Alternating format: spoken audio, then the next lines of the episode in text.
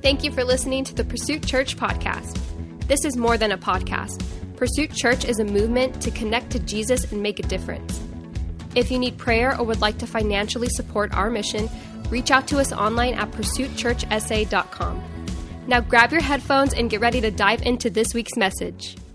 And I just want to catch everybody up on what we've been talking about. We started off this year talking about change, okay? And the reason is because God has more for all of us, but it's going to require us to be malleable, to be flexible, to be willing to change some things. There are going to be some things that we need to stop doing, and there's going to be some things that we need to start doing if we're going to live the kind of life that will fulfill our purpose and bring us peace and real contentment. Crystal said that peace, that peace, do we need that peace? Living a changed life, a life for God, will bring that peace, that peace that we so desperately need. Let me ask you this. I asked it before, I'm going to ask it again. How many people here today want to see something changed in their life this year, 2024? Raise your hands. I can't see. Participatory, right? Well, I do too. And I'm hoping for things to change this year. And I'm happy that some of you are too. Because you know what? We're supposed to have hope. We're supposed to aspire to bigger and better things. That's God's plan for humanity, that we grow.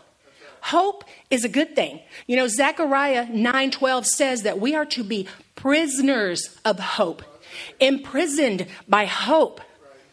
But there's one thing that I've noticed about hope. Maybe you've noticed it too. Even though you hope for something, sometimes it doesn't always work out, right? It doesn't always work out the way we hoped it would. Our habits get in the way of what we're hoping for sometimes.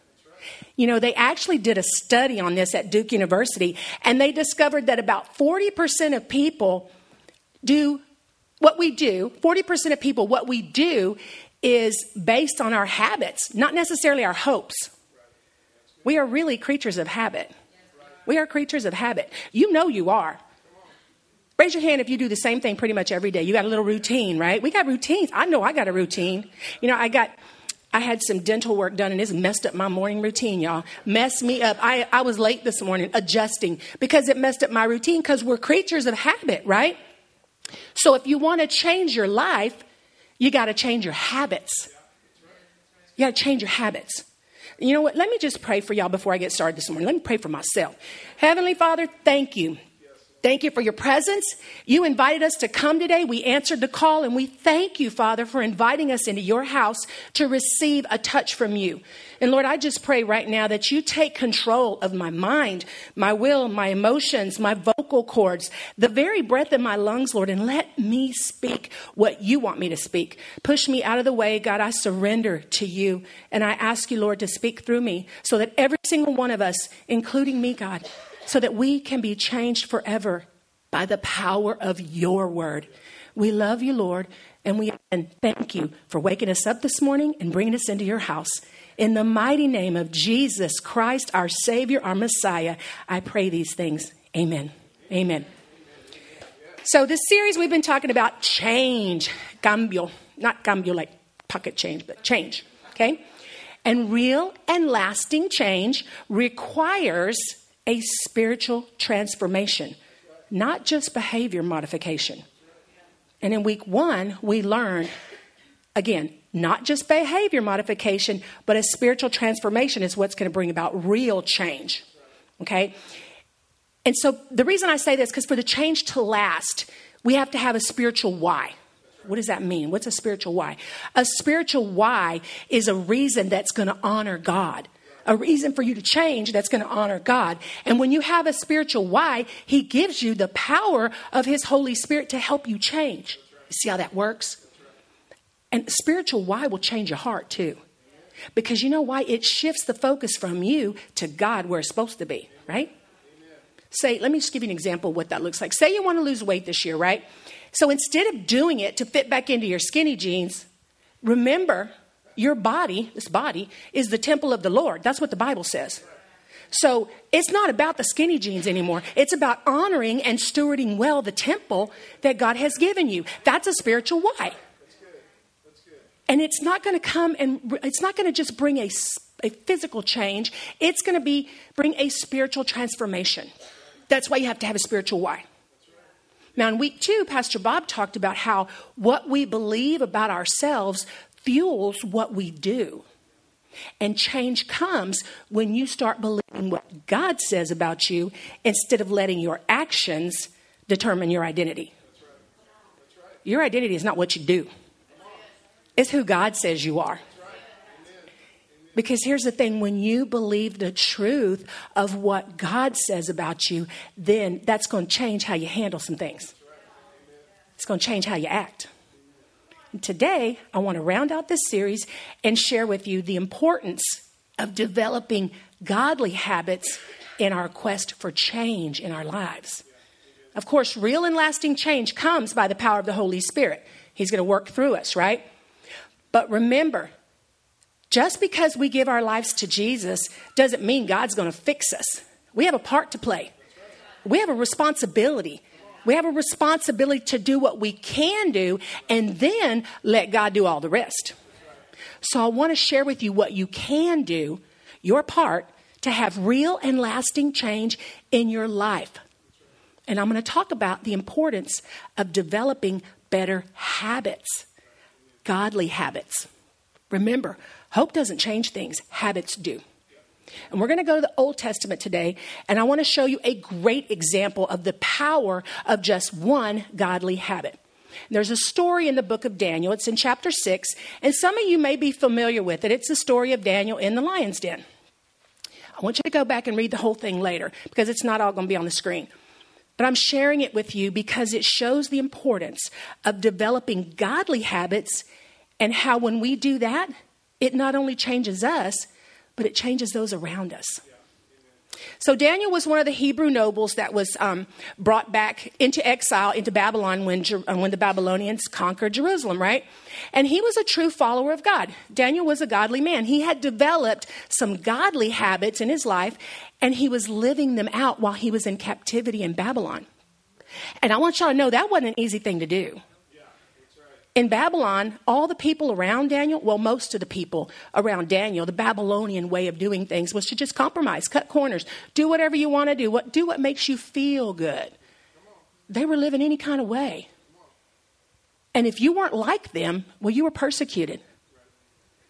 Babylon wasn't a lot different from what we see going on right now around us.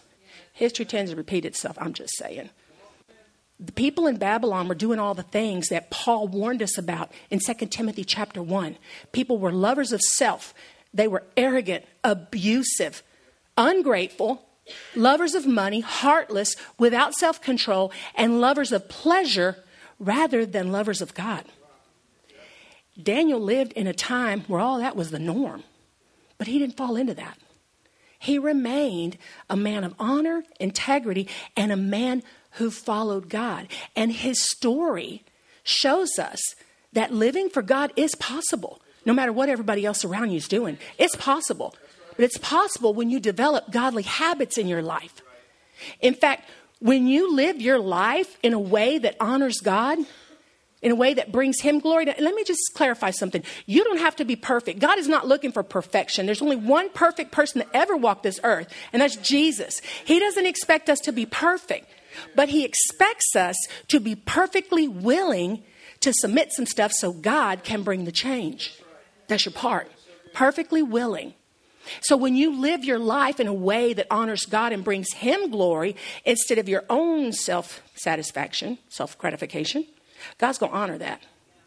And He's going to make sure that the persecution doesn't hit you. He's going to protect you and He's going to provide for you. He's going to make sure you have all that you need and then some the way that Daniel lived out his faith, this is another thing. When you live your life for God, people notice. And the way Daniel lived, it got the king's attention, y'all. King Darius, he was the king at the time in chapter 6, and King Darius could see that by the way Daniel lived, he was different. And he could trust him to do the right thing no matter what. So he promoted Daniel. King Darius put Daniel, a Hebrew slave in exile who wasn't even part of that culture, he put him in charge of everything in the kingdom because Daniel lived a life of integrity. He had godly habits. That's what it looks like, y'all, when God promotes you.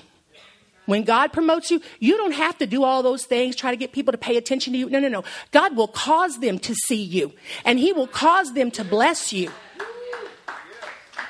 However, even though Daniel found favor with the king, his being promoted didn't sit right with some of the other leaders. They were jealous of Daniel. So they came up with a plan to bring him down. Isn't that the way it works sometimes? Hate are going to hate, right? they started watching Daniel, watching him. Can you imagine? You, are walking down the road, you see something, what, what, what's going on here? They started watching Daniel, spying on him, trying to find some kind of dirt on him.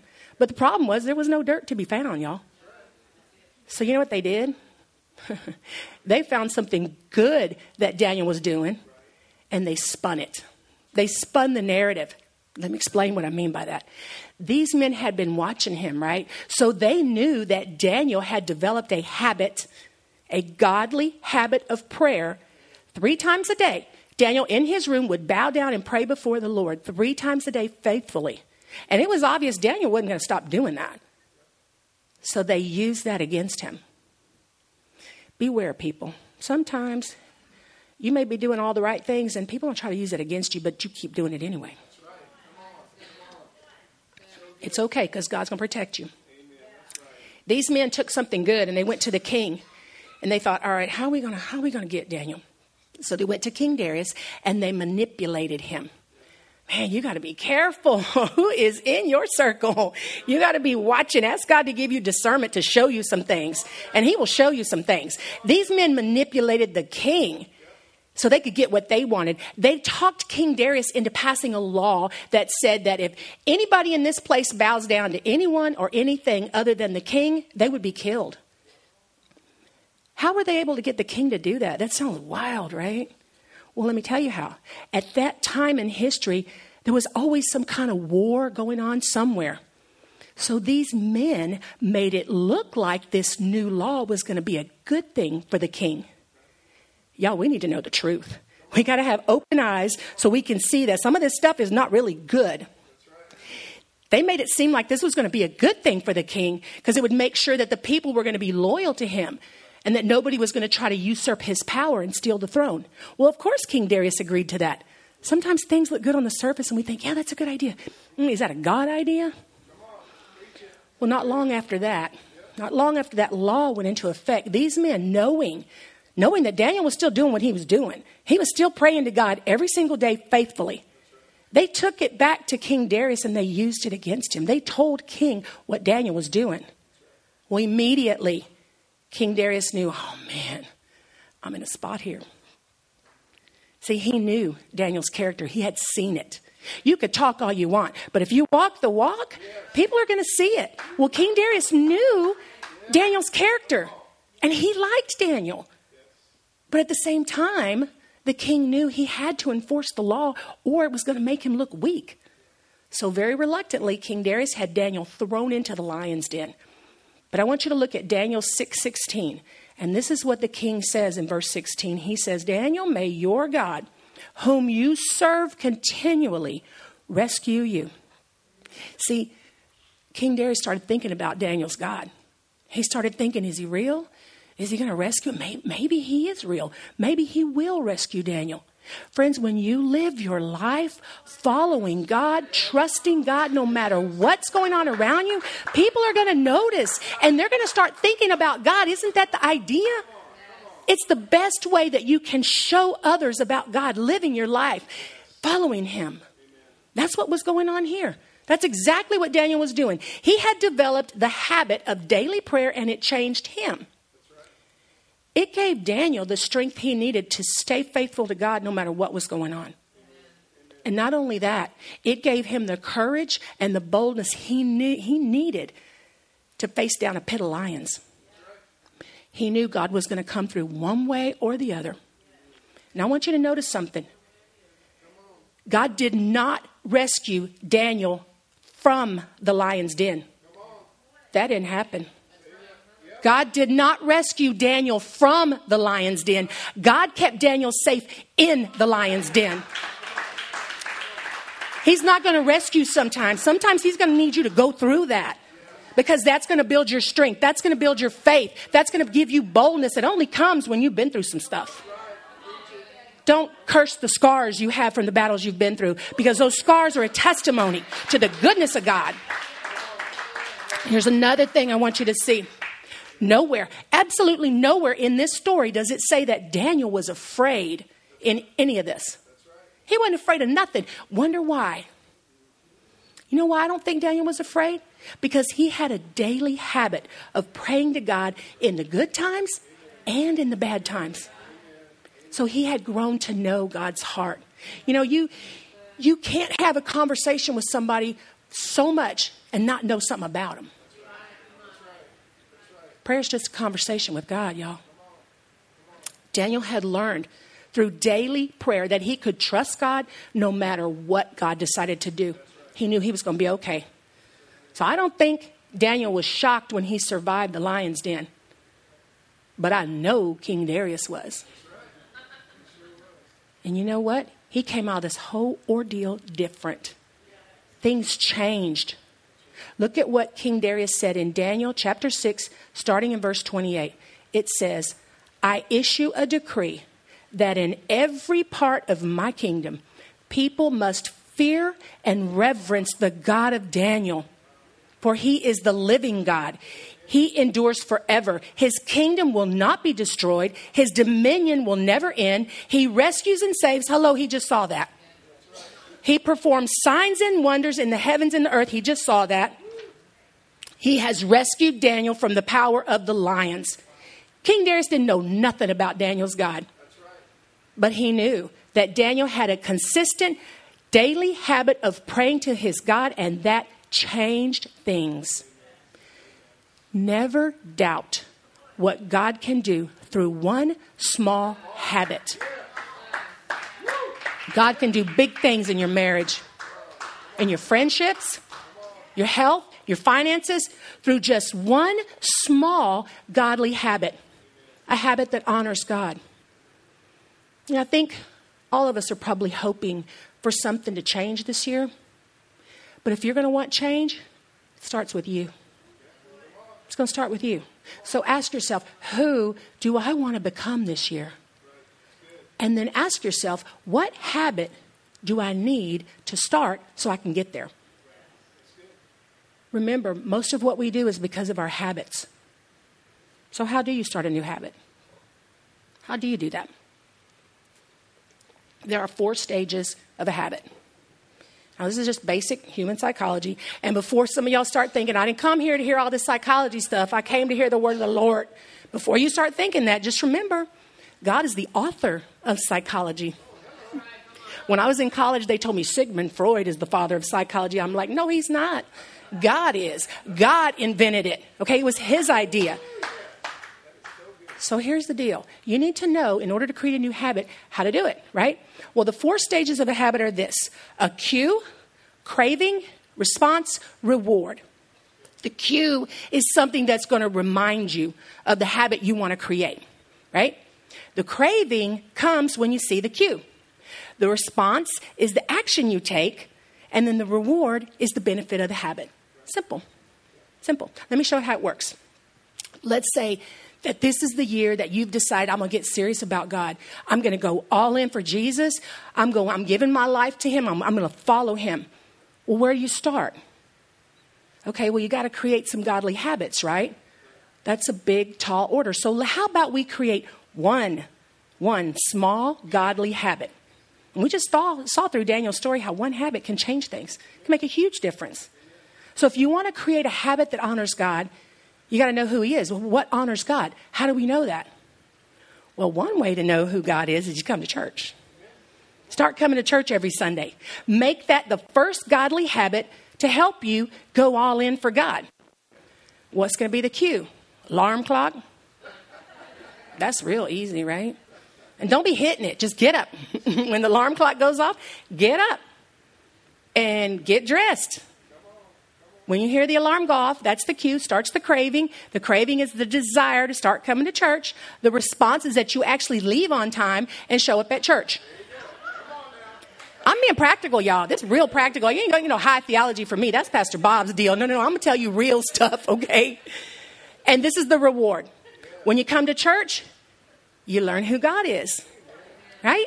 What He wants for your life, how much He loves you. Oh my gosh, that song we were singing, Oh, how He loves you. He loves you. He woke you up this morning. He's still got stuff for you to do. And you learn how He helps you.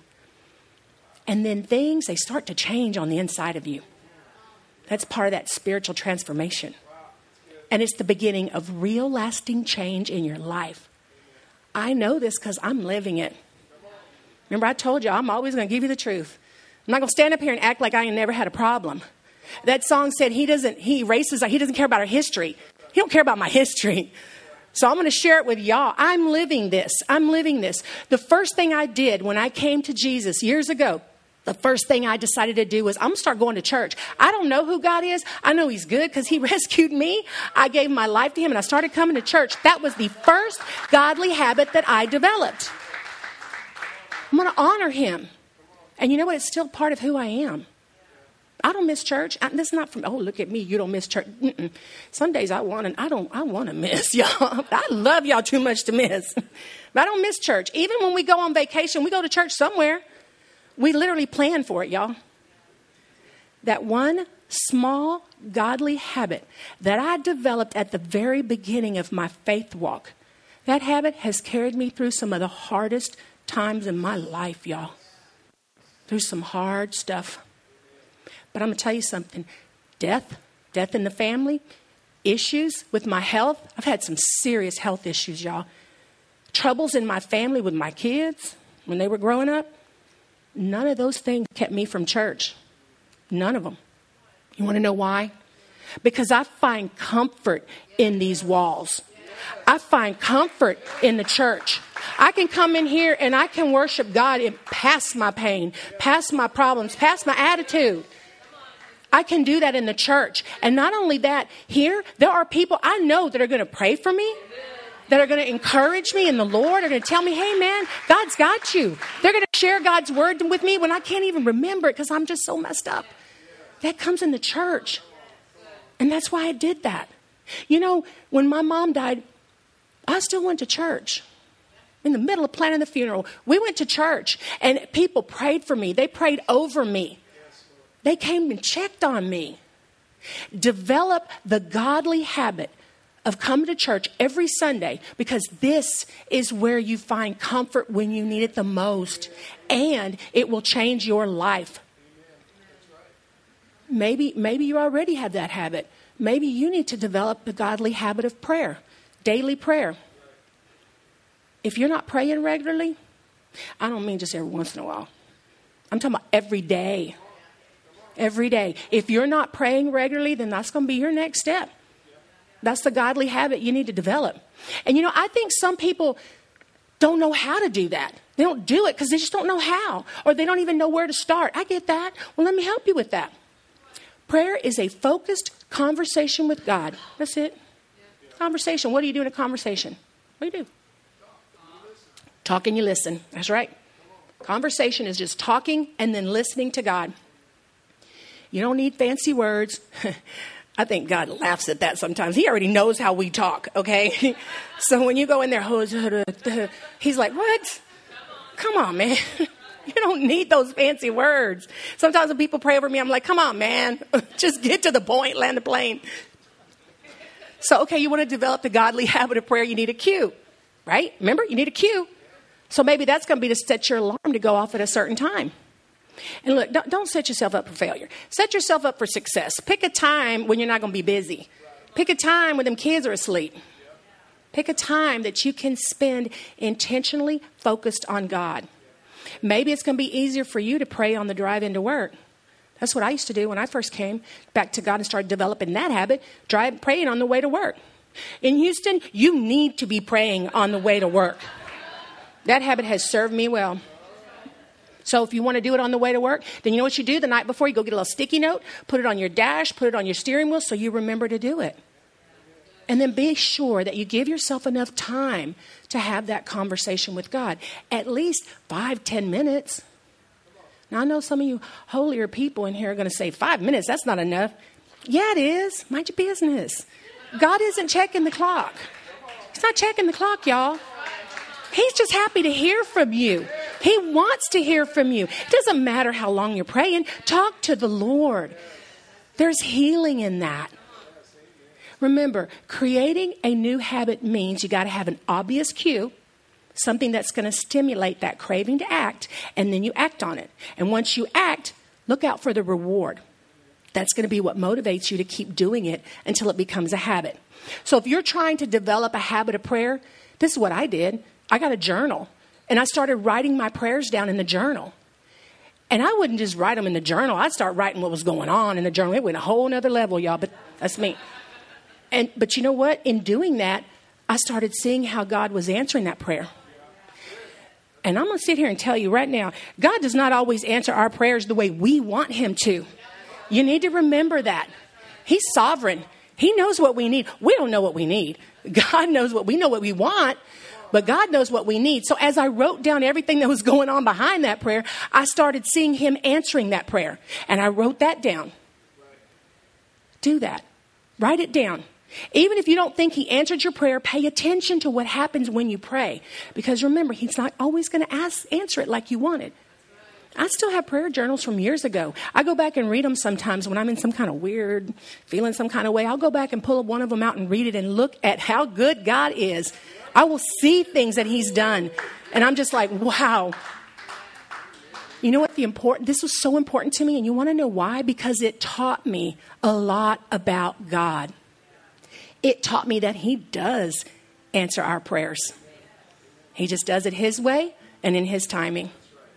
And another thing that I learned through this process of daily, intentional, focused prayer is that God is really good. He really is good. And not only that, He's faithful. He's always faithful.